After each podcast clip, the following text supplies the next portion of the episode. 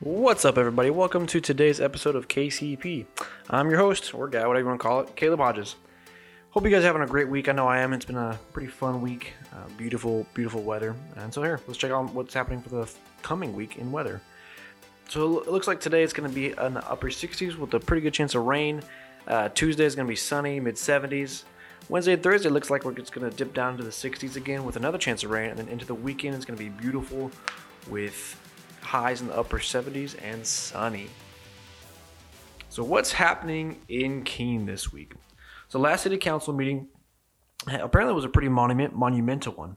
So, the council meeting uh, was amazing because with the rating of an A minus that it's been given, uh, the city of Keene was able to get a good interest rate for refinancing on this outstanding debt.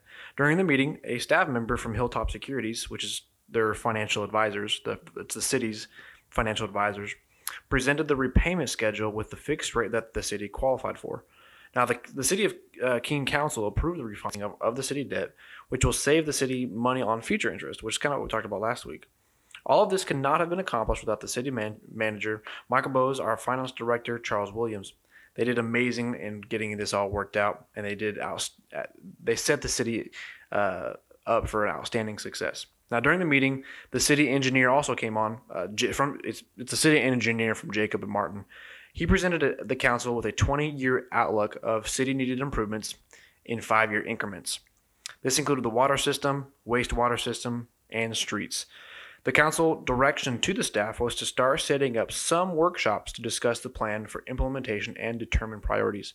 So basically, the city got a great financial approval rating, uh, was able to save a lot of money, and now we're on a plan to get a whole bunch of extra stuff fixed in the city of Keene. Now, as I mentioned last week about the pothole truck, it was active this week finally, and if you haven't seen it on Facebook, check it out. The it's it's been doing pretty good.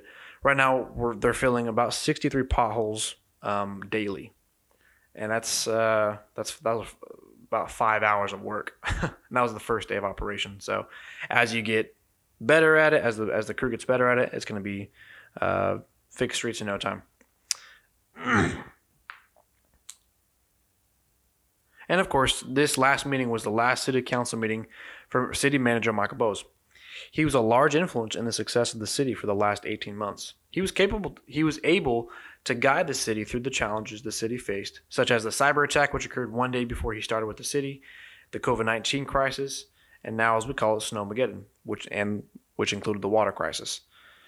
So overall, the city is in a great and better financial spot due to the city manager, uh, Mr. Bose's leadership, and Mr. Williams' dedication towards rebuilding our financial system after the cyber attack. So shout out to those guys. Wish you the best, uh, Michael, and hopefully uh, you'll do some amazing work elsewhere.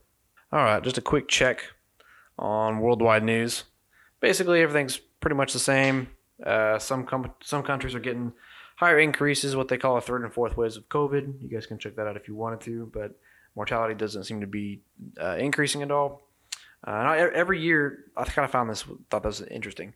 Every year, the UN releases its World Happiness Report, which ranks 149 countries on how happy their citizens are across metrics such as social support, personal freedom, and trust in their country. And the results Though respondents reported short term changes to their emotional states, this is during the 2019 2020 uh, seasons, uh, years.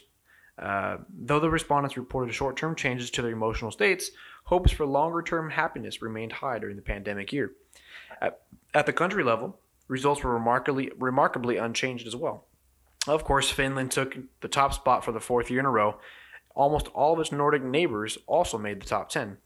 Researchers cite a comparatively successful response to COVID and a high level of social trust as reasons why this region ranked high, because it's definitely not the balmy weather. What about the US? It landed at number 19, down from number 18 in the previous report. Why is it ranked higher? Higher, accordingly, they say racial tensions and income inequality.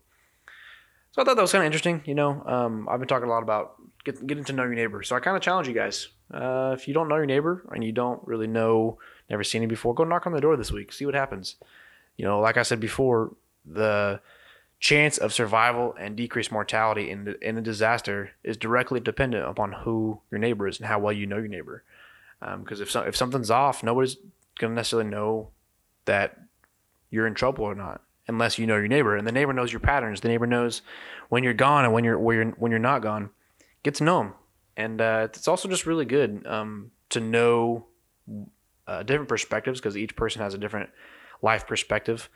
So uh, when you knock on that door, when you're able to hear their story, when you're able to hear what they've gone through in life, it gives you a fresh perspe- perspective as well. Um, and you know, the quote unquote happiness rating, it, it's it could be loaded or not. It's whatever you think about reports like that. Um, but it's directly dependent for what they say uh, with income inequality and racial tension. So if they're different race than you, man, just don't worry about it. Just go talk to them. Um, I think people need to hear each other's stories more than anything. Uh, we know that it's not the color of skin. We know that it has nothing to do with that. Uh, I think just people need to know uh, where other people are coming from. Y'all have a great week. Be smart, be safe, don't be dumb, and get to know your neighbor. Thanks. Bye.